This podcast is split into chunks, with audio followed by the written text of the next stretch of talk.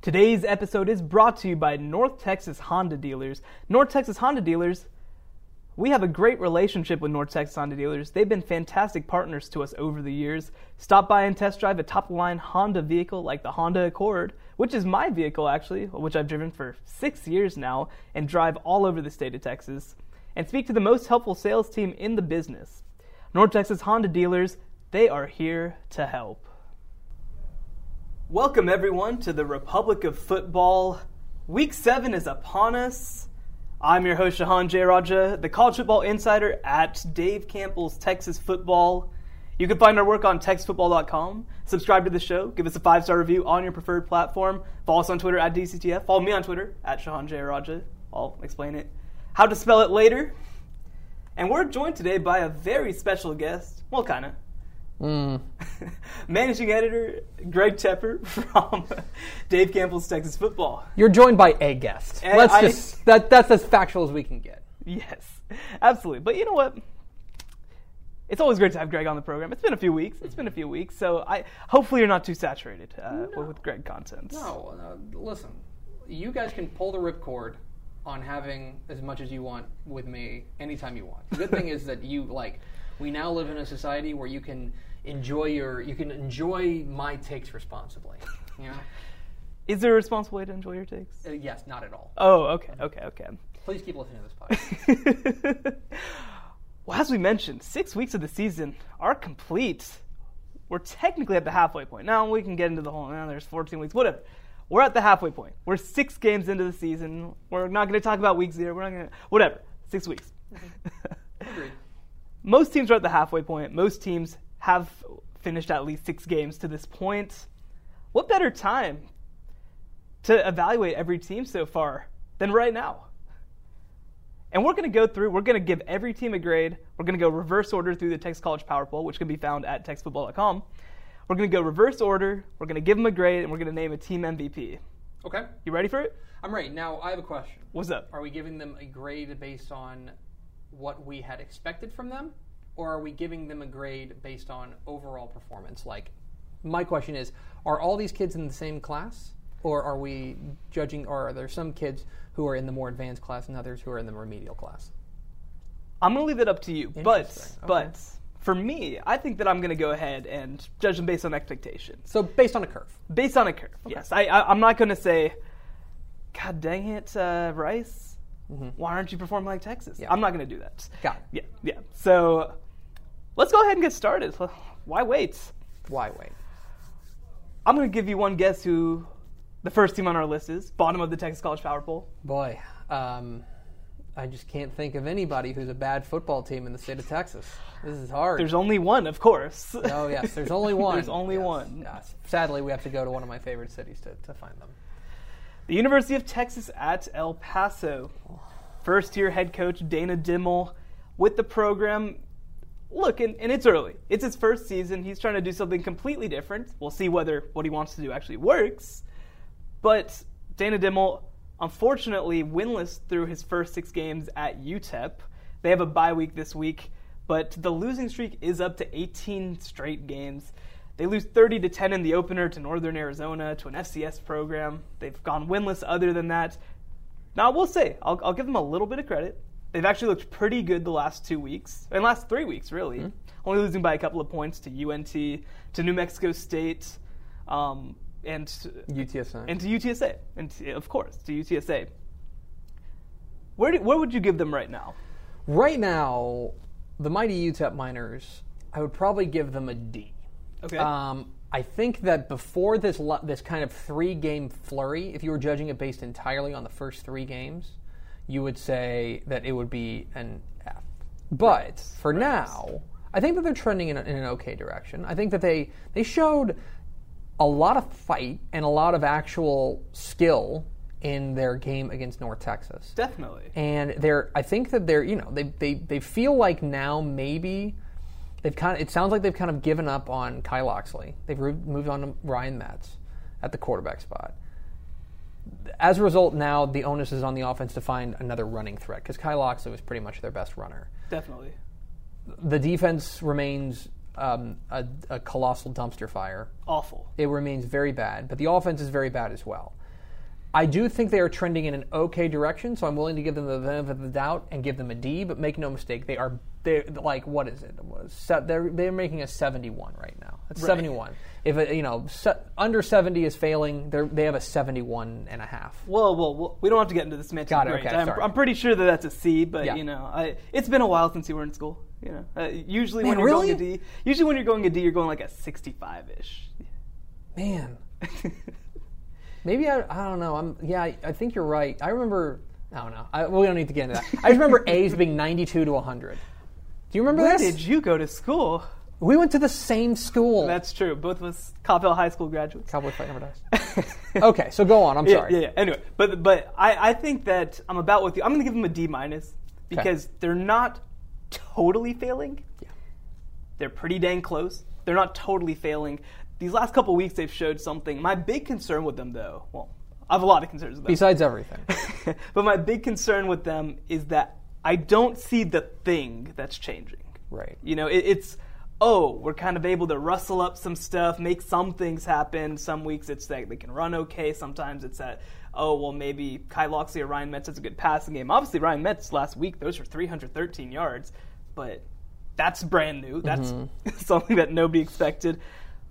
Their team MVP, I, I will say, Q Wadley has been pretty impressive for them. Yeah, he's you know this was a kid coming out of um, coming out of I believe Kennedale if I remember correctly. correct, correct. Um, was a guy we were really excited about. Q Wadley is a really solid running back that is finally getting a chance. I think he's finally healthy, basically. Definitely. He's finally getting a chance to, to flex. But um, I mean, I think you're right. One of the things that, that is most frustrating about this UTEP team is that we were hoping that Dana Dimel would come in and give them an identity. Right. And right now, if you ask me what is UTEP football about, I don't know if I can do that. Right. Like we could, the next team that we're about to talk about, at the very least, you can say that they have an identity. You can't say that with UTEP. definitely. Again, a D minus for UTEP for me. Uh, Q Wadley, team MVP. Through uh, through a couple of games, he's got 358 yards, 5.6 yards per carry is pretty impressive. They really need to give him the ball more. Is a big part of it, and maybe they are trying to keep him healthy. is is a is obviously a huge part. Uh, but UTEP still looking for an identity, still winless through six games so far, and of course at the bottom of our power poll. Moving on, next up we've got the Rice Owls.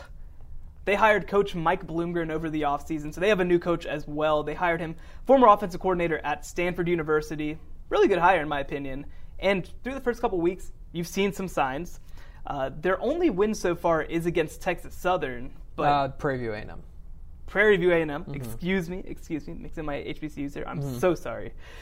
Uh, but Prairie View A&M, and uh, and look, I, I've liked a lot of what they've been able to do. They've been able to establish a little bit of that run game. Um, you've even seen some of that explosive run game with their team MVP, who I'll name in just a minute. Uh, so they have a couple of guys who are different pace guys at running back. Quarterback Sean Stankavage has actually looked pretty good most of the time. He's faded a little bit lately. He looked bad last week. He yeah. looked very bad last week. Uh, the defense sucks. The defense is terrible. Um, but you know what? It was a first. It's a first year. It's a new identity. It's doing something completely different than what David Bailiff was doing. I'm gonna give him about a C. I'm going to give them a D plus, plus. and the reason that I'll do I'll, I'll say that is that there have been times when the defense has looked really good. Last weekend's UTSA. Now, granted, it's UTSA and they cannot move the ball. We'll get to them in a moment, but they looked really good then. They the offense actually looked really good against Southern Miss Yeah. a couple weeks ago. It actually looked really And good. And a very good Southern Miss Yes. defense. And at the very least, they are, they look like they're trying to establish an identity. But the bottom line is that they do not have the horses on campus. They just don't. no. And they don't have the, they don't have the talent on campus. They've only got a couple of guys right now that I would honestly qual like that I would say, oh, those are legit bona fide FBS talents. Right. There's just not enough of that on campus. What what you're running into is kind of a similar situation that we had with Texas State a couple of years ago, where they just they were just under talented. And right. now I feel like that's the case, especially in the trenches, is where they're really getting killed. And so for me, I would give them a D plus. I think that they are they've shown flashes at times, but overall I've been I've been mostly disappointed with with the Owls. Yeah, and, and again, it's five losses. We can say that they're good losses. We can say they look okay. Last week was really disappointing to me. The fact Yeah. that they were only able to put up three points against a good UTSA good, defense, good UTSA defense. but not a great one. No. Uh, now, running back Austin Walter, he's my team MVP so far. He's actually leading the team in rushing, 440 rushing yards. He's number three in receiving yards as well. He's their explosive threat. Emmanuel Esukpa is more of their every down back. But Walter's able to give them something that they don't have anywhere else on the roster, really. And you mentioned it. They lost several players through transfers uh, during the offseason, guys like Calvin Anderson, of course. And they're just not ready. I think you're right. I think Austin Walter's probably their best overall player. Um, I think maybe Emmanuel Esukpa has been their most reliable overall player. I'd say so. But like, if you're looking for a team, like this team needs some explosive playmakers because they're probably not built to drive down the field on you right now. As a result, that guy's Austin Walter, and he's been he's been really good. He's been a breakout guy, and another guy that we've known since his time at Crosby. Him and his twin brother Aston. Um, they are they are there. He's finally getting a chance to shine, and that's been exciting. That's been one of the, the few flashes I think we've seen from Rice. Moving on, congratulations, Ish. Your team is not number 11 anymore. Number 10 is Texas State. Texas State, not a whole lot of encouraging signs so far. They kind of move up because Rice looks so bad, more than them doing anything, because they had a bye last week. The Bobcats have v- really struggled to move the ball offensively. Uh, they sit with a 1 and 4 record through five games. They play a really tough Georgia Southern team this upcoming weekend. What do you make of them so far? Yeah, the the biggest issue for me, honestly, I, I would give them the lowest grade in the state. I would give them an F Yeah. because to me, this is a program that we have we've expected now in a third year under Coach Everett Withers to make that jump to start moving in the right direction. And right now, they they they feel like they're in neutral now. Part of it is I think they've been a little bit unlucky. They probably should have won the UTSA game. They were probably the better team that day. Definitely. Um, but the ultimately, this offense just does not have a reliable playmaker that they can that they can go to, or at least enough of them. Tyler Vitt is probably the closest thing they've got to that. The defense is just it's being hung out to dry, and it wasn't that good to begin with. They've got some playmakers over there too. I think Brian London's a really good player. Yeah. But they just don't have enough offensive talent right now to make it all click. And the problem is, you start looking up and down the schedule, and yeah, New Mexico State's still on the schedule, but like past that, I'm having a hard time finding a second or third win here for this this team. Which to me, based on my expectations of them making making a, a, decent step forward, uh, would have to give them an F right now. This is Everett Withers' third season. Yeah. It's his third season. You're allowed to have 1 in 11, 2 in 10 seasons early in your tenure when you're trying to recruit your players, when you're trying to instill a system. But it's year three, and he's recruited some good players. That's not really been the issue over the past couple of years. But they don't have an identity. They don't have anything offensively that they can hang their hat on right now. Uh, it's just, what are they? What are they? Yeah, we don't know what they are, and and honestly, the most discouraging game that they've played was their most recent one against Louisiana Lafayette. Yeah. That's a bad Louisiana team, and they got drilled. Yeah, and the- it was just at home. It's just it was not good. And the final was 42 to 27, but they were down 28 0 at the half. It should have been more. It Right. was, honestly, they, I, Right. they- it never felt like they were in that game. No, no, not at all. And maybe switching to Tyler Vitt, he has a 300 yard passing game. He mm-hmm. rushed for 97 yards, three touchdowns, no interceptions. Maybe he's the guy, mm-hmm. but here's the issue. When you're out here, and fans who have watched Texas the past couple of years know this, when you're out here being like, well, actually, this next freshman quarterback is going to be the one that's going to help us out, eventually you have to pick a guy. Mm-hmm. And we thought maybe Willie Jones was the guy. Maybe Tyler Vitt's the guy. Maybe Tyler was the guy. But you know, Jalen Gibson, also a, a good quarterback coming out of high school. Yeah. Maybe they're going to have to turn to him if Tyler Vitt struggles at all, because right now the onus is on the quarterback to win every single game, basically, and none of these guys are good enough Well, to do and, it. and again, it's another thing that, that offensive line wise they're getting over, they're getting overmatched, and that's Yeah. that's concerning. So um, yeah, it's it's again to me this has been the most disappointing team in the state. there is there is one bright spot. Yeah, there absolutely is. Tight end Keenan Brown has been awesome. He leads the team in receiving yards, 346 receiving yards. Also leads the team in receptions with 23, four touchdowns. All of those are among the national leaders among tight ends. He's also rated the sixth best blocking tight end in the country. he's a one man show. Unfortunately, nobody else can do anything around him. He's the be- he's the best player on the on the, on the field, and and uh, he's got he leads the team in receiving touchdowns. He leads the team in catch rate. Like he's got he's the guy for this offense right now, which is awesome.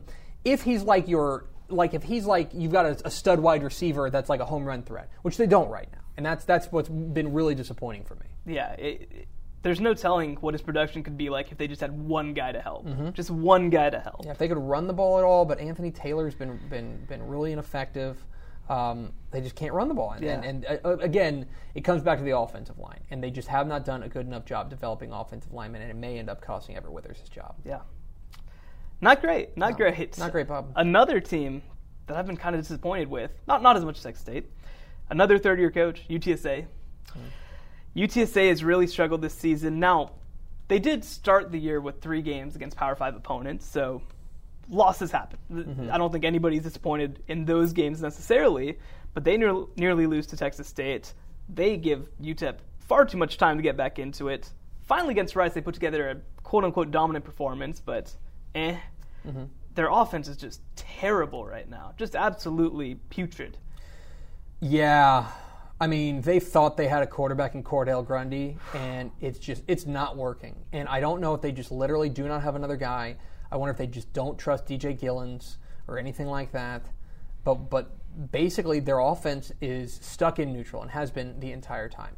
The defense, it, it's kind of wasting a defense that is not amazing, but can win you some games. Like the defense is solid especially in the front seven. especially in the front seven.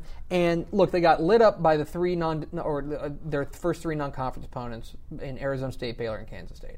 Okay, that's Whatever. Gonna, that's going to happen. Nobody expected them to to contend in those games.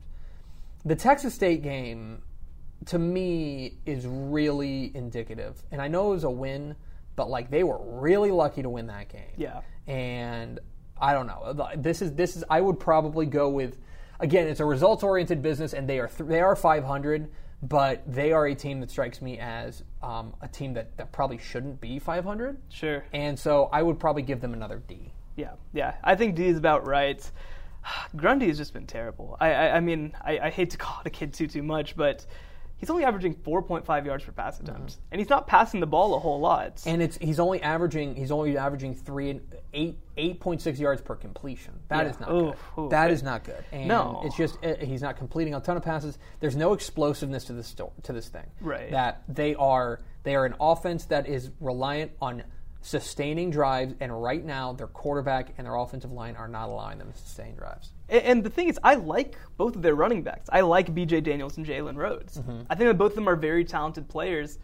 But the reality is, when your quarterback can't get the ball more than eight yards out on any given completion, mm-hmm. much less throw, there's no space. There's just absolutely no space, and their offensive line isn't good enough to establish their own identity. And and so, what is it? And Mm-hmm. the issue too is that Frank Wilson was a running backs coach. He was a recruiter and running backs coach, and the talent is fine. The talent is pretty good, and the execution on offense is terrible.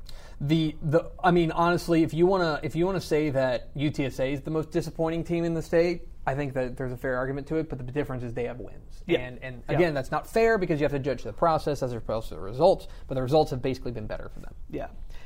The one guy uh, who has had a little bit of a bounce back year is linebacker Joseph Tauaefa. Oh, Josiah Tauaefa, excuse me. Uh, 42 tackles, 6.5 tackles for loss, 3.5 sacks, two forced fumbles. He's done exactly what we hoped he'd do this year. Uh, you know, he had a little bit of a down season last year because of injuries. He's back, you know, better than ever, really. He's a Uh, playmaker. yeah, he he's really a playmaker, is. and we've known it since he was a freshman. He is the undisputed leader of this defense. CJ Levine, their safeties, had a solid year as well, but I think you're. I think that Josiah Tauaefa has to be their MVP. Something special about those Lake Dallas kids, man. I'm telling you, they they come out and they, they play. He plays like his hair's on fire, and it, that is that is saying something because he has a lot of A hair. lot of hair. Moving on to SMU, I can't really get a read of this team. I, I really can't. You know, obviously they look terrible the first couple weeks of the season, just get absolutely demolished by both SMU, by UNT. They actually look okay offensively against Michigan, especially once turning to Will Brown in the second half. But I, I don't really know what this team is. And the idea of hiring Sonny Dykes as their head coach was that, hey, you can come in there and basically just plug and play. Mm-hmm. So the fact that they haven't been able to do that to this point is a little concerning. Now, credit to them. They pick up a win against Navy, their first over Navy since 1998. They beat Houston Baptist, but I don't know. I I still think that I have to give them like a C minus because I just think coming into the year, I expected them to build off of their success from last season, and that really hasn't happened as yet. I think you're right. I think C minus is exactly the way that, that I'd go with them. Is that I'll say that you've got to give. I think you got to give Sonny Dykes a lot of credit.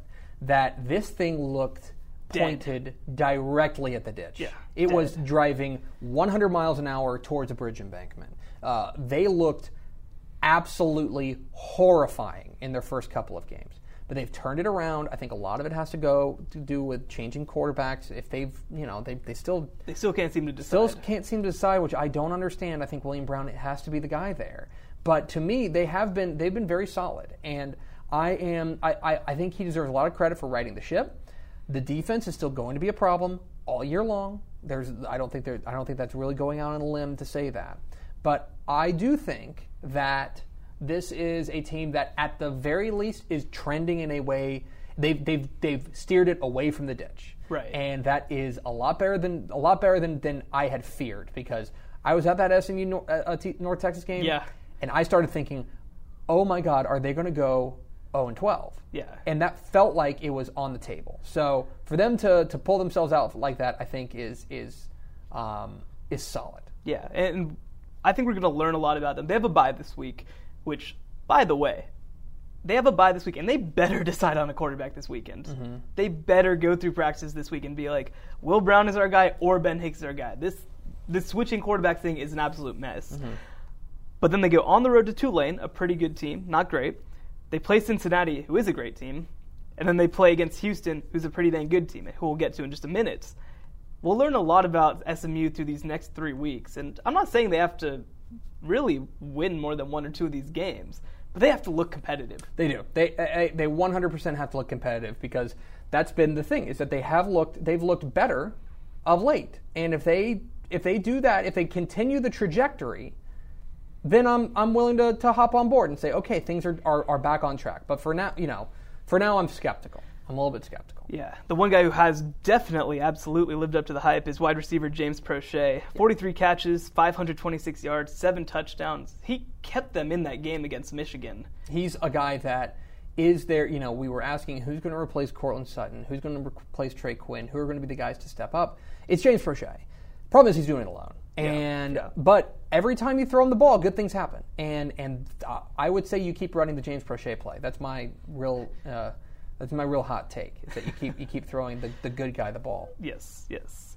Getting your best players ball, always preferable. Now we're going to move on to Baylor. Baylor, they're sitting at 4 and 2, quadrupled their, uh, their 2017 win total, whatever that means. Um, you know, and, and I think that Baylor has showed a lot of promising signs this year. Uh, I don't think they've necessarily shown as many as we hoped maybe in year two under Matt Rhule. That Duke game, especially, just still sticks out as one that they should have had. Yes. Um, but you can't argue too too much with four and two. The issue is now where do they go from here? Yeah, that's the problem. The problem here is that right now, I think that based on their schedule and based on who they've played, they are right where we thought they were going to be. The Duke game was the question was the question of like we thought that's either going to get them f- six wins or five wins, and they lost that game. A game, honestly, I felt like they should have won. They probably should have won that yeah, game. they were the better team. They were the better team, but they but they, they could not make the plays at the key moments, and, and Duke gashed them in a, in a way that that you know has unfortunately become the story for them.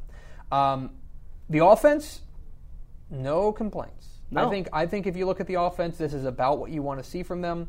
Um, I think that I'd like to see them run the ball a little bit more effectively, but Charlie Brewer throwing the ball, it's been, once they've committed to him, it's been great.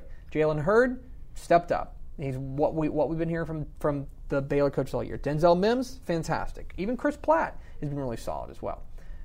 But the defense is and will remain a liability. Yeah. And they are a very they are very much a liability. And as you put up a fantastic post on texasfootball.com, uh, it's not just that they're giving up yards in the ground, they're giving up yards in the ground in huge chunks. just tremendous chunks. And, that's the issue right now. Um, yeah, and, and again, please check out my article on TexasFootball.com. But it's big plays. And this was the issue last year, too. And it continues to be the issue this year. Um, you know, last year was really a lot more about safety issues. This year it's linebackers. W- when they have Clay Johnston, who's a pretty good player, and a lot of young guys who haven't showed a whole lot so far. Uh, a third of their of the yards that they've given up all season long have been on touchdowns, and only two touchdowns have come from within 10 yards against Baylor's defense. They've actually been fantastic in the red zone, like really, really good in the red zone, but they just don't get to the red zone. Yeah, Clay Johnston is probably their their only reliable linebacker. Yeah, and, he hasn't been great. He hasn't year. been great. I feel like Jordan Williams has been a uh, has been a disappointment. Yeah. They've thrown this Terrell Bernard out there a lot, and he's he's looked like a freshman Yeah. at, at, at times. And, And- and I right- think he'll be fine. I think eventually, down the road, but not as a freshman. but not now. Not not now. And, and so it's hard to give them a grade because they're kind of right where I think they should be. Yeah. I would say you give them maybe a C plus. I think that because the offense is starting to starting to hum, they're starting to find that identity offensively. I give them a C plus, but it's just right around kind of what we thought. Yeah, yeah. I, I think C plus is right about right. Um, and you mentioned Charlie Brewer. He's clearly the team MVP to me to this point. 132 of 206, 1,558 yards, nine touchdowns, two interceptions, four more rushing touchdowns. It's just mind-boggling, mind-boggling that they didn't start him right away. Here's the weird thing about this Baylor offense, though, is that they're putting up a lot of they're putting up points and, and, and it's very efficient and, and they're they're completing a lot of passes, but they're actually compared to maybe Baylor teams of old, they're not as explosive as they used to be. They're really not very explosive, but you know there there are advantages and disadvantages to Yeah. that.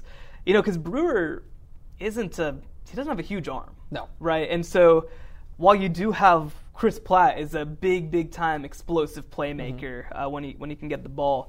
You know, Hurd's kind of a possession guy. Mims is a big time possession guy, a really good one, but but you know, a guy who gets open 12 yards downfield.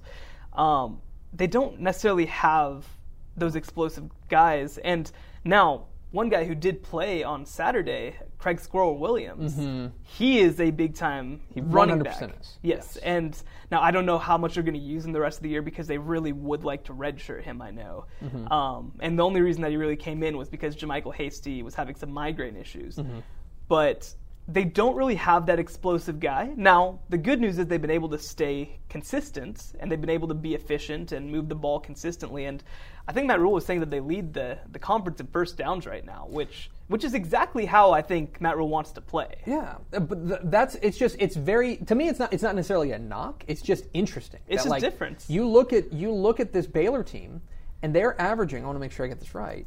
Uh, they are they're averaging it's uh, it's at seven point nine yards per attempt overall, and and really Yeah. a lot of that, uh, uh, most of that. If you look at Charlie Brewer, he's averaging something like six point six yards per attempt, Yeah. which is like not bad. I want to be clear, that's not bad. Yeah. It's 7.6 by the way. just yeah. some points. It's just real average. Yeah. and that's not what we've come to come to expect. So it's just it's a little bit of shifting on. My, uh, it's I realize Yeah. it's a personal problem yeah. that I've just got to get used to. This is what the offense looks like, but that is something that I think they can improve on. Yeah. But right now they're where we thought they were. Now, Yeah. make no mistake. I think you look at their schedule, probably underdogs in the rest of their games. Yeah, Right? I, I mean, you. you- I don't know which one they wouldn't be, especially, you know, the one that you maybe thought that you could get fairly certainly was Texas Tech, and they. I mean, we'll get to them in a minute, but they've looked better than expected. Now, Oklahoma State, they've looked pretty dang bad the past couple weeks. Maybe you can pick up a win there, but that's no guarantee. Mm-hmm. But They're still underdogs. yeah, but then it's Iowa State, but that's on the road in Yep, Ames. yep, yep. Um, it's TCU. That's going to be a very tough game, and then it's Tech in Arlington, which and is two top ten teams before that. and two top 10 teams before it. So to me,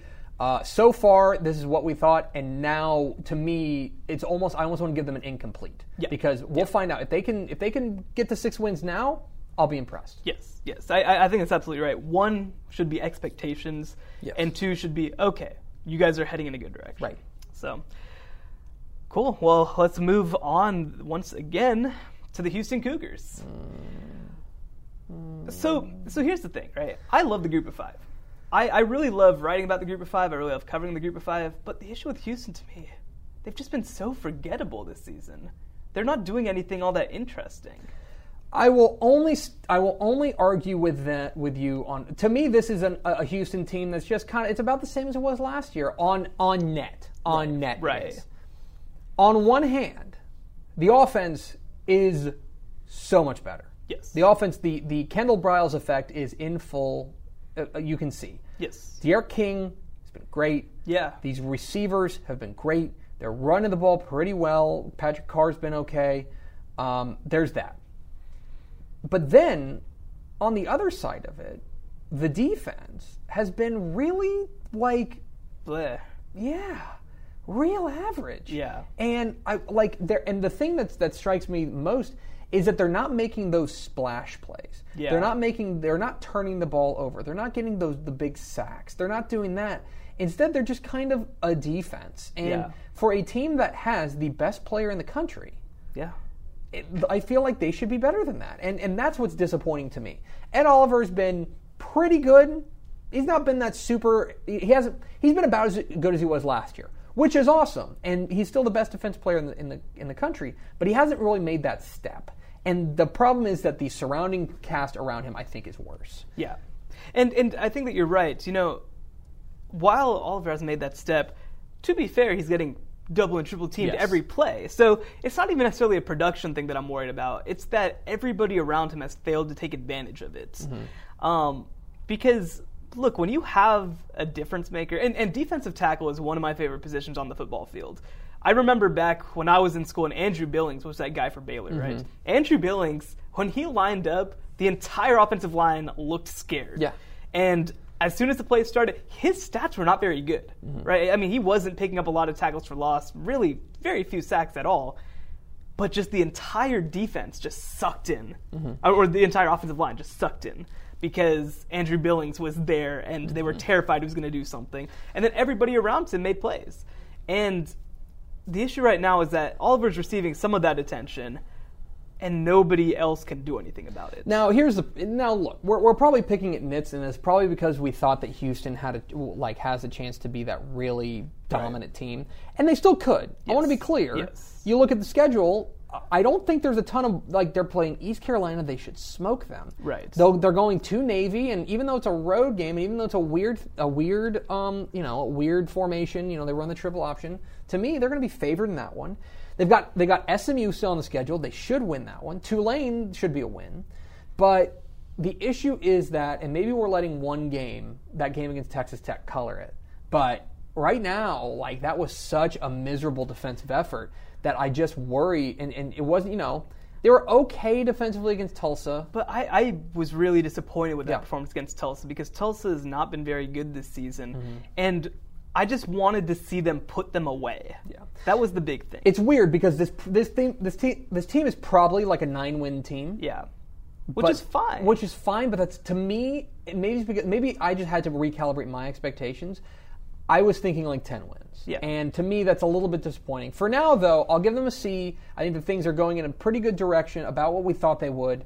Um, you know, but they've uh, especially offensively. But I just I want to see that defense start stepping on throats because that's what when you go back to like when Tom Herman uh, led them to a uh, to the Peach Bowl, the defense would step on the throat. They'd have an opportunity to put you away, and they would. I want to see the defense start doing that. That's their homework assignment. Yes. and and look, I think that what it comes down to for me, for my expectations, is you have one of the best players to ever play at this school Yes. on the defensive line, and you're going to turn it into very little. Yeah. You know, and, and so again, there's a lot of time, and and it's not like Houston's that far away from being a 10 win. They could absolutely run the table. Yeah, They, they could absolutely. I mean. Memphis at Memphis lurks the end of the year, and that's Yes. going to be a very tough Yes, game. yes. But if you want to say they're going to be favored in the rest of their games, I think I can. I'll hear it. And I want to be clear too. We're being very unfair to their offense too, because their Again, offense has their been, offense has been tremendous. And and actually, you know, they have the best player in the country on defense, but their team MVP to me is D'Eriq King. One hundred percent. He's got uh, 1,362 passing yards, but but here's the real numbers that are crazy: 18 touchdowns passing, seven touchdowns on the ground, only three interceptions. Yeah, he's been great. He- he's been tremendous. He's been really good. Um, he's taking care of the football. Yeah. um, and that is is, to me huge. that's so important. And to me, that's what's been exciting. I guess, like to sum it all up for me, the offense is conference championship caliber. Yes. and we didn't expect that. We expected the defense to be conference caliber, uh, conference championship caliber, and it hasn't been, and that's why I can't shake feeling a little bit disappointed. Like the thing we thought was going to be the strength may end up being their undoing, and that's where I'm at. I think they're probably better. I think they're one. I still think they're a really good team, and they've. I think they've got a chance at a conference championship. But to me, I'm just felt wanting. Yeah. They can take that step in the second half of the season, and I really want to see them do that. Mm-hmm. But let's move on to a team that I, I also just really don't know how to feel about TCU. So far this season, the most impressive thing that they've done was lose to Ohio Mm-hmm. State. And Texas looks pretty dang good. I mean, they look like they're legitimately a good team, and, and again, we'll get to them in a second too. Um, but but they don't look very good against Iowa State. And then it was a second half pull away from SMU, and then beating Southern. So the odd thing for me is that this is probably like the worst case scenario that we were picturing in the offseason. Yeah. In that the defense is really good. Defense is holding it together. Uh, I think that they've got a number of playmakers. Ty Summers has been really good. Innis Gaines has been really good. Um, and they've also got some other players who have who have stepped up and been solid offensively. I think Jalen Reagor is the most talented player on the on campus.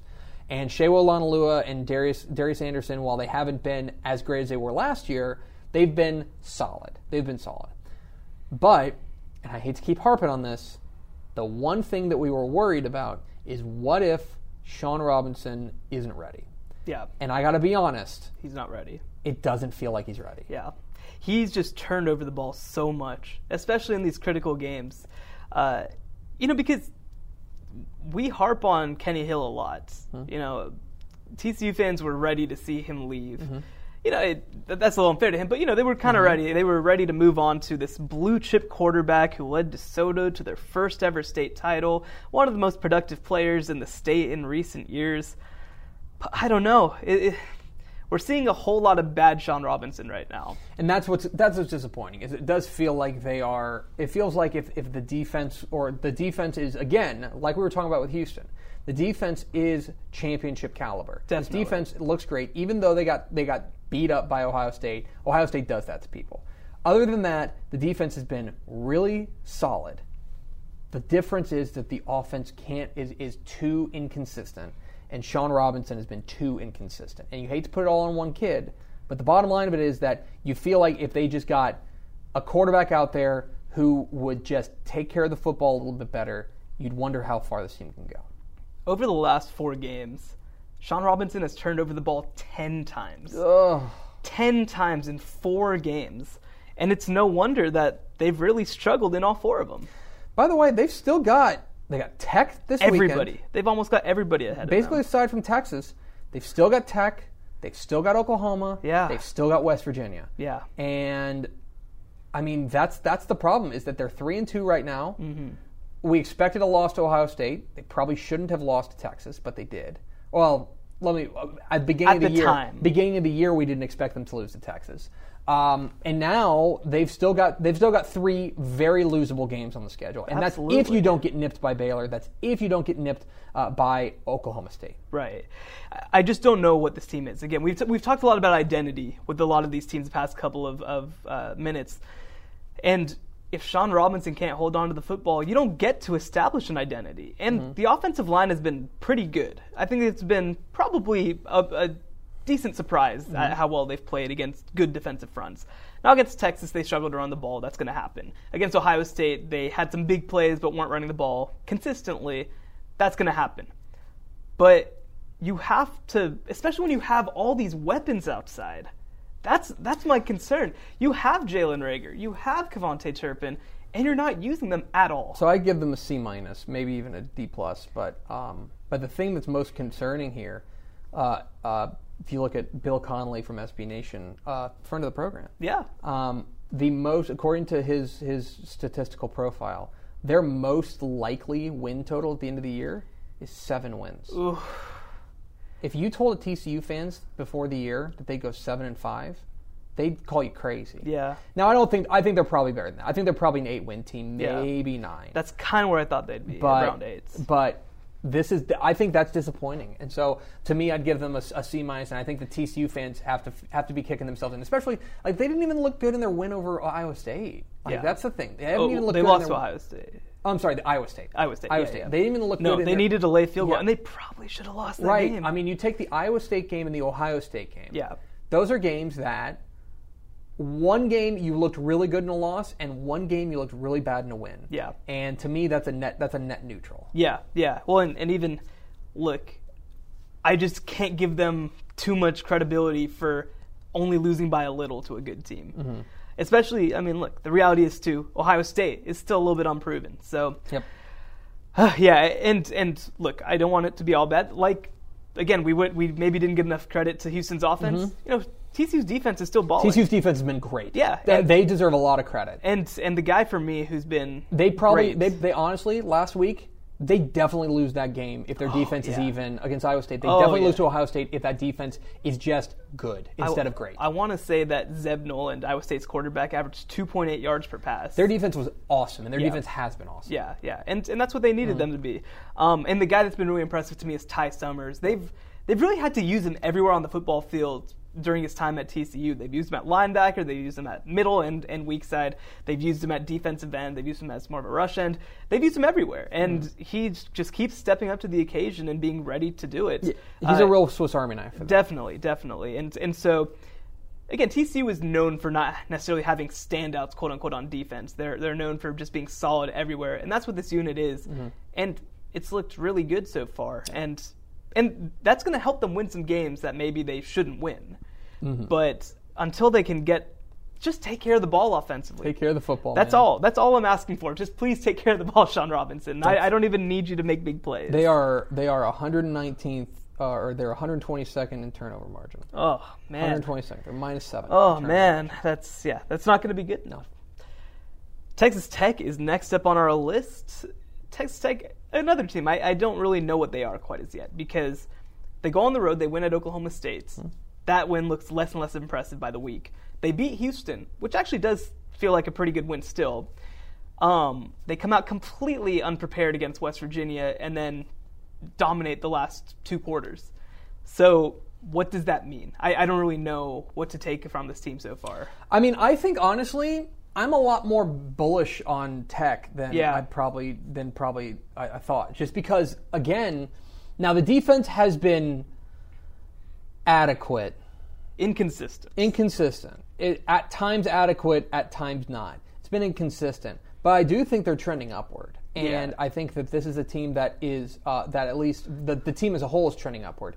The offense, look again, we have big questions about this offense. We didn't know what they were going to look like. We didn't know how they were going to look, and I, I got to be honest.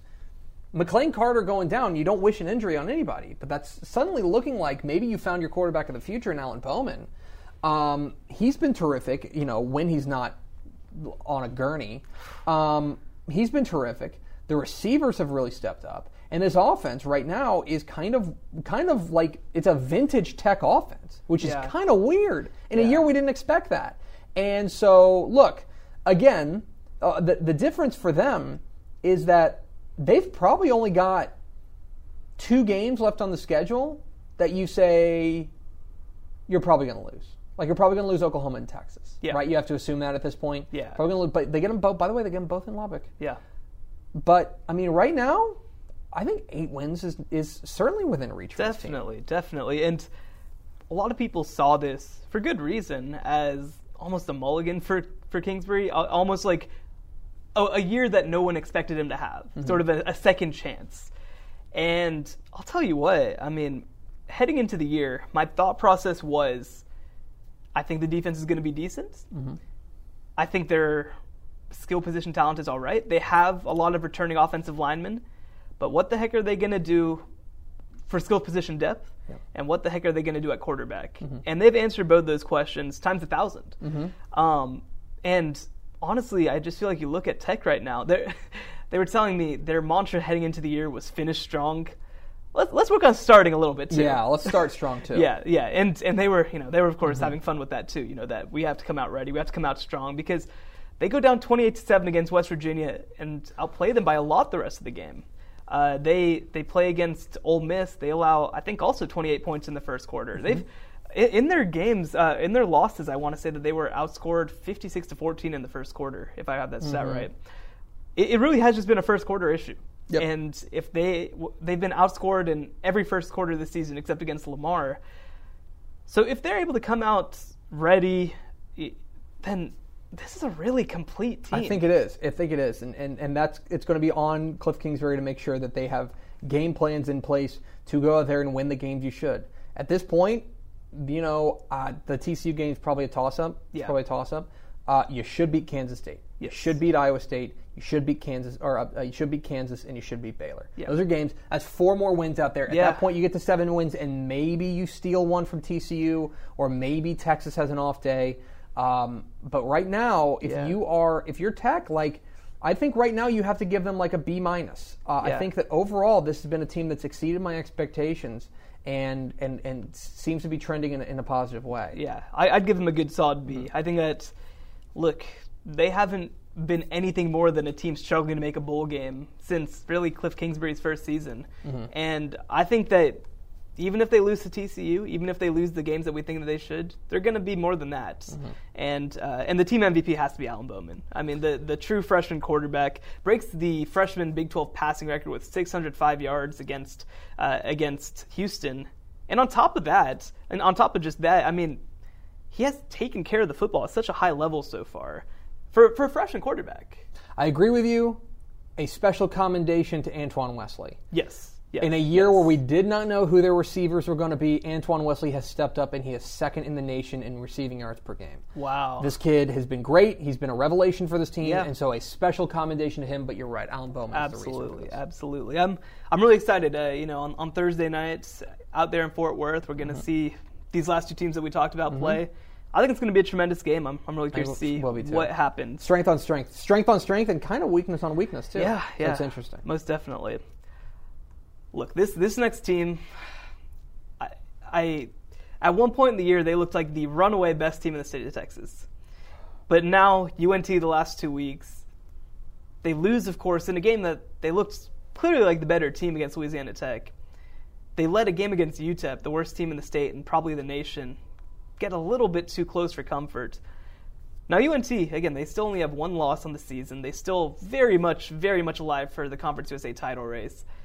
But if you had asked us this question two weeks ago, I think we'd have a very different answer than we do right now. I still think they get a B plus. Yeah. It was about to be an A, but it's going to be a B plus. Can't be me. any lower than that for me. No. Here's the thing. Yeah, the Louisiana Tech loss stinks, but they basically outplayed them and Oh, just couldn't yeah. come up with the the key, mo- plays, key moments. They basically outplayed them. Um, the the more concerning result is last weekend's UTEP. Yeah. that is a huge red flag. Yeah. like what's going on? Right. Um, they were miserable offensively. They were miserable defensively. Now maybe that was just a one thing. Maybe it was just one week and they just they, they struggled and they, they- you know they, maybe they just really missed Loren Easly, their running back. But to me, I'm willing to give them a mulligan if they go out there and take care of business like they should against Southern Miss at Yeah. home. And, and that's another game that I'll be at. So, you know, I, it'll be my first time at Apogee. They have to show out for this home crowd. Yes. Because they were they were so close, and, and they still hopefully are there, to building a football culture at UNT. Mm-hmm. Because this isn't a school that has necessarily consistently supported the team. Now, uh, a few weeks ago, when, when they host, uh, I can't remember who they host a few weeks Incarnate Word. Incarnate Word, they have a big crowd. Mm-hmm. You know, they have a really big crowd for a game against an FCS team. They have the biggest crowd in the history of their program against SMU. Mm-hmm.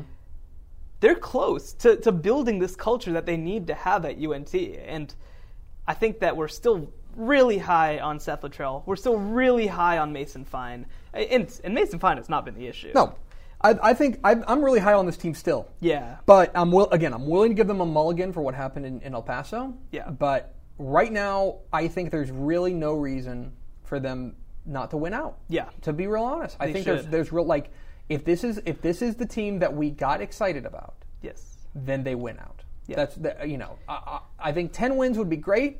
Eleven wins would sure make a statement. Yeah. And, and, And then a conference title game, and then a bowl. Yeah. And again, this says this team hasn't won double digit games since 1977. Well, maybe a conference title game. yes. I mean, they gotta get. No, they got. They have to leapfrog Louisiana Tech. They need a Louisiana Tech loss. Well, well, Louisiana Tech did lose last That's week. right, They, so- they lost to UAB, but UAB looks like world beaters. They right do now. right now. So and they've got, and by the way, two weeks from now they go to UAB. to UAB. Mm-hmm. So we're going to learn a lot about this team over the next few weeks. it's it's really early, uh, really easy as a group of five team to be able to come out, be ready for your big games. Mm-hmm.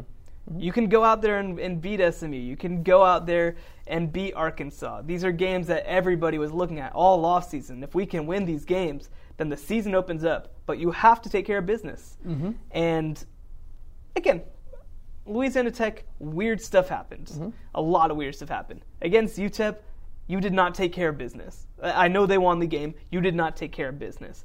Now it's up to them to go against Southern Miss this week, to look forward to UAB, to look forward to FAU, to look forward to the rest of the slate, and take this this conference uh, or this divisional title down. Mm-hmm. And still, even with the kind of poor performance, they should be one of the favorites to win Conference USA. Absolutely. And that's something they have not done in a very, very long time. That, absolutely. And, and, and, you know, you look at Louisiana Tech. Um, you know you're going to need them. You're going to need them to cough one up. Uh, th- that's the problem with it. Is that because because you you dropped that game, um, you're going to need you're going to need them to cough one up um, to to win the West. But if they can, you know, then then it's right there for the taking. Yeah, and, and their team MVP is incredibly obvious. It's quarterback Mason Fine. 19, uh, 1,918 yards, 15 touchdowns, only one interception. That's that's really impressive. That's really impressive for how much he throws the football too. Yeah, and, and yeah, I mean he's averaging he's you know ni- you know 19, more than 1,900 yards so far this year. He's been he's been great, and he's been everything we thought he could be. And so we will see what uh, we'll see what, what comes. But to me, that I'm willing to give them a one week mulligan. Let's see what they do next week. Yes. Number two is Texas A&M. The Aggies they win last week against number 13 Kentucky in a pretty impressive performance. Um, I think that we've seen some signs early in the Jimbo Fisher era that they're heading in a good mm-hmm. direction. Mm-hmm. You know, I, I, saw a lot of people talking about that this game against Kentucky last week. That's the kind of game that Kevin Sumlin would lose. Mm-hmm. And I think that's true. I, you know, I, I don't want to ascribe too too much value to anything at this point because it's still early.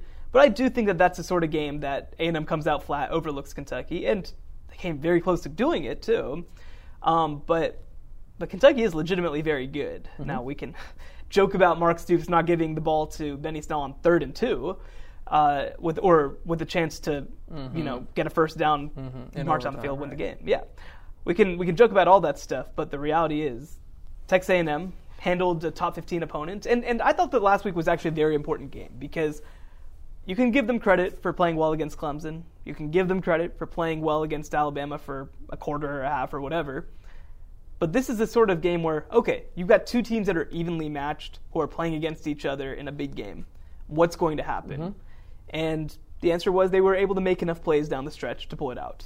I'm giving A&M an A minus. Um, I think that the win over Kentucky is obviously a game we didn't necessarily had circled have circled beforehand, but they they took care. You know, they that ended up being a big game, and they took care. They treated it like a big game. The offense continues to be uh, a little bit of a concern, um, but the defense defense has stood on its head. Defense has been largely pretty good, basically outside of the Alabama game. Um, defense was pretty good against Clemson, and and they probably should have won that Clemson game you know, you look down the road, and I think there's it's an easy it's easy to see eight wins. It's easy to see eight and four, which I think in the first year of a Jimbo Fisher, I think that I, I think I think how do I want to phrase this without getting in trouble? I think reasonable Aggie fans would have taken in year one under Jimbo. I think there are still a portion of the people who are wondering why are we paying a guy $7.5 million and he's not winning a national championship, but we knew it was going to take time for if if if you are judging this in the way that I think it should be judged, right now they get an A minus for so far so far, and we'll see what ha- what they do. Knowing full well, still got LSU on the schedule. They've had your number, and then you and by the way, you've got three consecutive road games uh, at South Carolina of, of, varying difficulty at South Carolina, at Mississippi State, and at Auburn. So uh, it'll be interesting. And by the way, that UAB game again, they rear their ugly head. They are suddenly not looking like the the total pushover that we thought they might be. Yeah, I'll give them about a B plus. Mm-hmm. Um, you know, I, I, think that I'm still a little bit in wait and see mode on them. They they won their first big test, in my opinion, which was Kentucky. Because you know, whatever you want to say about Bama and Clemson, I don't think that those were really legitimate mm-hmm. tests at this point. Uh, Kentucky was a real big win. It took some time. They didn't look very good against Arkansas. I think that'll give them a B plus. There are clearly signs uh-huh. in the Jimbo Fisher era. There are clearly signs that some things are going to be different. Obviously, the the biggest being you know Kellen Mond's development. I think has been obvious. Team MVP for me though is running back Trayveon Williams. He's been tremendous through the first couple weeks of the season. Um, you know, the, other than against uh, Clemson and Alabama, he's really torn up everybody. A very, uh, I totally agree. I think that he's the MVP. Uh, once again, a special commendation for Jace Sternberger, their tight end. Yes, I think he's been yes. really good. He's their most reliable receiver. He's their leading receiver. Oh, wow. And he's the safety blanket for Kellen Mond. So I would say yes, I agree. Trayveon Williams is, is the MVP, but you give a special commendation to Jace Sternberger. Congrats, Aggies! You guys are absolutely right. Kevin Sumlin should have thrown to the tight end more. One hundred percent. and we're finishing off with the number one team in the state right now. I would have never seen this coming before the season. The Texas Longhorns. They're on top of the Texas football world, a top 10 program, number nine in the country. And look, I, I just got to ask you if they make a couple of plays against Maryland, Yeah. where's this team right now? That's so. Here's the thing: Texas is not a top ten team. I want to be clear about that. I don't think they're one of the ten best teams in the country. I think they've played very well uh, the past few weeks, but I don't think they're the best, one of the top ten teams in the country. Uh, Bill Connelly's S and P Plus has them 38th in the country. yeah. Um, he, they say they actually should have lost the game against Oklahoma based on the factors, but give them credit. Is that for you know this team's about the, the, the game's about finishing, right? And they finished. They, I mean, it didn't always look great in the fourth quarter against Oklahoma, but they finished, and they're probably going to be favored against. They're favored against Baylor. They should be favored at Oklahoma State, although that hasn't always been sunshine and daffodils for them. Um, and and past that, I mean, you could make a real argument they're past. You know, yes, West Virginia. I think right now you have to pencil that in as a loss right now at home. But like, I think ten and two is in is in reach. I think ten and two is out there for Texas, which would be tremendous for this team. And and I think I give them an A. I think that so far you're right. They make a couple of plays against against Maryland, a game they probably should have won. Um, they make a couple game plays against Maryland, and this feels like a different. This feels like a different conversation we're having. And then maybe we are talking about whether or not they're actually a top ten team. I don't think they're a top ten team. I think they're a top twenty-five team, and that is to me a very positive step in the right direction for Texas. That instead of being ranked because they're Texas, they're being ranked because they're a good team, and I think that's a very important uh, thing to, to to set apart. And you know, on a night, what's what's most encouraging to me about the Oklahoma game is that on a day when the defense took a backseat, defense wasn't great, defense got torched. Their offense came through. Yeah. They found a way, and that was what was most impressive to me. Yeah, well, if I if I could give an MVP to a coach, I would give it to offensive line coach Herb Hand. Yes. because the unit looks night and day from. Us. It looks season. so much better. It's unbelievable how much better they look. Yeah, yeah, and and I want to give a special shout out to, to Sam Ehlinger because look at this time last year. Well, I guess not really this time last year, but at, heading into the season, my concern with him is that he was going to just be a placeholder. Mm-hmm. I thought that he was going to be a guy who they would try their best not to put any responsibility into his hands. He has proven to me through the first couple weeks of the season that he can be a legitimate game manager, and that's that's not meant as a slight at all. Mm-hmm. They need somebody who's a game manager, and Ehlinger has stepped up to the task. He hasn't had a single turnover through his last five games, and if you had told me that after last season, I wouldn't have believed you. And and really, he had two interceptions against Maryland. One was terrible. One was terrible. One was terrible. One wasn't really his fault. The other one was a tip. That Yeah, yeah, it was a tip. So he's been very clean this season. Um, he's been able to pass the ball accurately downfield. Having protection helps so much. Mm-hmm. When they're able to use him in the quarterback run game like they did against Oklahoma, Texas's offense is actually really dang dangerous. Mm-hmm. They're a complete team right now. I agree. You have to give them an A, uh, and we'll see what happens from here. Because Yeah, I mean, look, if they cough it up to Iowa State or Kansas, Yeah. then like, okay, then then then th- we'll change our tune real quickly. But right now, if you look at the trajectory of the program, it's the best trajectory the program has been on since Mack Brown left. Yeah. And, and my MVP for them is linebacker Gary Johnson. Uh, he's taken that next step. It, it's hard to pick an MVP on this team because Brandon Jones was in consideration for me. Mm-hmm. Yeah. Um, I'd, I'd consider Caden Sterns. Caden Sterns has been tremendous. I think he's changed that secondary. Yeah. And he's, I think he's elevated everyone else around him. But I think you're right. Gary Johnson's probably the most consistent. Player. Yeah, yeah. I, I think that what he's been able to do against the run Mm-hmm. is really impressive. And and again, I mean, it's it felt almost like a TCU situation, right? Where where just everybody's playing at such a high level right now. It's hard to pick one, And a special commendation, as, as this is what I'm handing out, of course. to their second leading receiver, Collin Johnson. Yeah. Because to me, when they need a play, they go to him. Yeah. They don't go to him enough. He's or he's not or they're not, he's not getting targeted enough or as, as much as others. Lil'Jordan Humphrey leads the team in targets. Collin Johnson to me is their go-to guy, their most explosive playmaker on the outside, and that's to me um, he's a big he's a big play, he's a big reason why I think that they are they're they're five and one and they're looking at a, a potential ten win season. Well, that's everybody. But you know, before we go, do you want to give an offensive MVP and a defensive MVP for the state so far? Yeah, uh, offensive MVP for the state would probably be Mason Fine from North Texas. Yeah. I think that he's been by far. Um, I think he's been their best. I think he's been the, the best the best skill position player in the state, and as a result, he's been he's been the best player. Uh, he's been the best offensive player. Boy, defensively, It's tough. maybe Ty Summers at TCU. Sure. He's probably the best player on the best defense. Um, I think that, um, you know, in, in, in a weird way, uh, I think that there's a, there's a couple of uh, A&M guys that you could you could think about. Sure. Um, I think that, um, you know, if you want to go with with um, with Landis Durham, the, the Sure. defensive lineman for A&M, I think he's in the conversation um, for defensively. You know, Gary Johnson's been been great as well for Texas, but right now I'd probably lean towards Ty Summers as the defensive MVP, um, unless I'm really just blanking on somebody. I Yeah. I, I don't think I am. Maybe Josiah Tauaefa. Yeah, mean, yeah. I mean, has fan- been awesome. been fantastic. Been so fantastic, far. but, but it's hard to get excited about that. Team. Yeah, yeah, and well, I'll, I'll give a special shout out to uh, you know. I'll leave commendations for you, but I'll give a special shout out to, to EJ Ejiya for UNT. Yes. Um, this defense for UNT has been really good, and again, they have kind of faltered a little bit the past couple of weeks, but through the first couple of weeks of the season, I mean, this UNT defense was Yeah. dominant, just absolutely dominant, and, and I think Ejiya has been a big part of that. Um, and again, you know, if we're if we're grading it on that curve that we're talking about of expectations versus reality, I think that UNT's Yeah, Kar- Khairi Muhammad for their, their safety has been great as well. Mm-hmm. But I would, yeah, I think you're right. I think those are guys. To me, it's more clear cut on the offensive side who the Yes, best offensive player yes, in the state yes. is. Defensively, there's there's a big mix of guys. It's special time. Well, Greg, uh, we're actually going to head out. Um, after the break, we'll come back and we'll do a very abridged version of our previews because we have gone very long so far. But uh, but you can follow Greg at Tepper. Find all his work on TexasFootball.com. Greg, thank you so much for joining us. Thanks for letting me be on your awesome podcast. You're welcome. You're welcome. The the best podcast, in my opinion, that Dave Campbell's Texas Football puts out. You're fired. Make sure and check out Greg's daily podcast Monday through Friday. Text Football Today. It streams live on Facebook, uh, our Facebook page, excuse me, and uh, and you can also subscribe to it on everywhere that you get this podcast as well. Thanks again to Greg Tepper for joining the show. But man, we went a little bit long there. We're gonna have to speed this on up. But we're going to move on to picks right now. As I mentioned on the Sunday show, I'm 12 and 11 against the spread so far.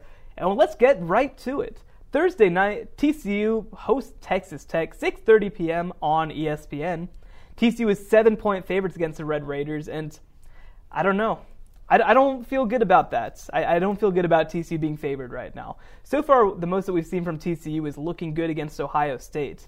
Otherwise, it was a bad performance against Iowa State. It was a bad performance against Texas. Uh, and, and Texas Tech, we don't know a whole lot of what to think about them either, but they played West Virginia really close, 42 to 34 is the final after they included uh, or inserted, excuse me, Jett Duffey into the lineup after Alan Bowman went out. Bowman is expected back for the game on Thursday, but we don't know who's going to start. Same with TCU. Shawn Robinson uh, has been dealing with injuries as well, but we do think that he's going to be back and ready to go on Thursday night.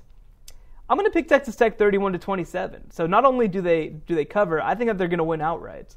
Uh, Tech has just shown a little bit more uh, on both sides of the ball, really. Um, you know, especially the last couple weeks on defense, they've stepped up. I think that they're a more complete team at this point, and I still think that Shawn Robinson is going to struggle with turnover issues. Moving on to Texas State playing against Georgia Southern, 6:30 p.m. on ESPNU, also on Thursday night. The Bobcats are 17 and a half point underdogs. It looks like Tyler Vitt's going to be the starting quarterback heading forward for Texas State. He had 296 yards, three touchdowns, and added 92 yards on the ground a week ago. Although it did come in a 42 to 27 loss, that was never really that competitive against Louisiana. Georgia Southern is the same old Georgia Southern that we've seen before. They absolutely crushed South Alabama 48 to 13 last week. I think that Georgia State wins easy. I don't think Texas State quite has enough on either side of the ball to keep up with Georgia Southern. I think that the, uh, Georgia Southern ends up winning 42 to 21. Texas State cannot cover. Moving on to Saturday, Rice hosts UAB at noon on ESPN Plus. The Owls are 16 and a half point underdogs. Hey, look, as everyone knows, I picked Rice last week. I thought that they had something special happening. It's hard to see that going this week against UAB, a team that just a week ago won 28 to 7 over Louisiana Tech. 16 and a half points just isn't enough to me. I think UAB takes care of business 35 to 13 against the Owls, and I think the Owls move to 1 and 6 on the season. Next up, we've got another game that I'll be attending UNT versus Southern Miss. Southern Miss, a fantastic defense, but UNT is favored by nine points at this point. 1 p.m. on ESPN 3 at Apogee Stadium. A week ago, UNT struggled out to a 27 24 win over UTEP on the road in El Paso. Not a very impressive performance against one of the worst teams in all of college football. Southern Miss had a bye last week, but lost a week earlier to Auburn 24 13. UNT should win this football game. They should win it by more than nine points. But it'll be an important one because we'll have to learn whether the UNT that we saw last week against UTEP and the week prior against Louisiana Tech, whether that's the real UNT team or whether the team that we saw the first couple of weeks, the first four weeks of the season, is the real UNT. It's going to be a big game for UNT's division title hopes, and I think that UNT pulls away 35 to 21. Next up, number 22, Texas A&M travels to South Carolina 2:30 p.m. on the SEC network. The Aggies are just 2-point favorites at this point after beating Kentucky 20 to 14 a week ago. South Carolina hasn't looked very good this season. Quarterback Jake Bentley appears to have taken a step back. Um, they only win by two last week with a backup quarterback against Missouri at home. And I think that A&M is able to go in there and win pretty easily. I actually think this is going to be a 35 to 17 ball game. A&M is able to get every phase of their offense and defense rolling and cruise to a victory over South Carolina, the quote unquote uh, division rival from or cross division rival rather. Number 9 Texas takes on the Baylor Bears at 2:30. Texas is a 14 point favorite against the Bears uh, after beating Oklahoma 48 to 45 a week ago in the Red River Showdown. Baylor, on the other hand, did pick up their fourth win of the season after beating Kansas State 37 to 34, but they still struggle to give up big plays. As I mentioned, we've got a big article up on that on TexasFootball.com about Baylor's issues to contain the big play. I think that Baylor's able to keep it close, though. I think that they've got enough offensively to hold on to the ball for stretches, make life a little bit difficult for Texas defense. But Texas wins fairly easy, 31 to 21. But I will pick Baylor to cover. UTSA hosts Louisiana Tech 6 p.m. on ESPN Plus. The Roadrunners are 13 point underdogs to Louisiana Tech, who, again, two weeks ago beat UNC. UTSA did show some signs a week ago on defense, winning 20 to 3 against Rice on the road in Houston. In Louisiana Tech, they struggled against UAB, losing 28 to 7 against uh, the Blazers. But Louisiana Tech is just a much more complete team than UTSA at this point. They've showed a lot of signs on both sides of the football, but I think UTSA's defense is going to keep it close enough. Now, the offense won't get anything going, I don't think, but defensively, I think that the, the unit's going to step up, play well. Louisiana Tech wins 24 to 13, but UTSA will cover. Finally, Houston travels on the road to East Carolina, 6 p.m. on CBS Sports Network. Check your local, local listings for that one. Houston is 16 point favorites against ECU after beating Tulsa 41 to 26 a week ago. ECU beat North Carolina earlier in the season, and that's basically the only nice thing that I can say about them to this point. Earlier on, they lost to North Carolina A&T, a couple of other bad losses on the schedule, including a 49 6 loss to Temple last week. And Temple has a good defense, but they're not usually scoring 49 points.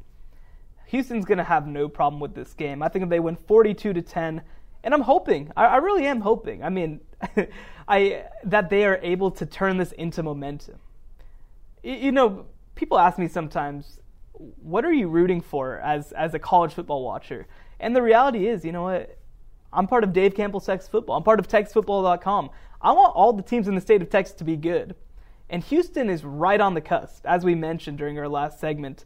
They're right on the cusp of moving towards that 10 win, maybe conference title caliber.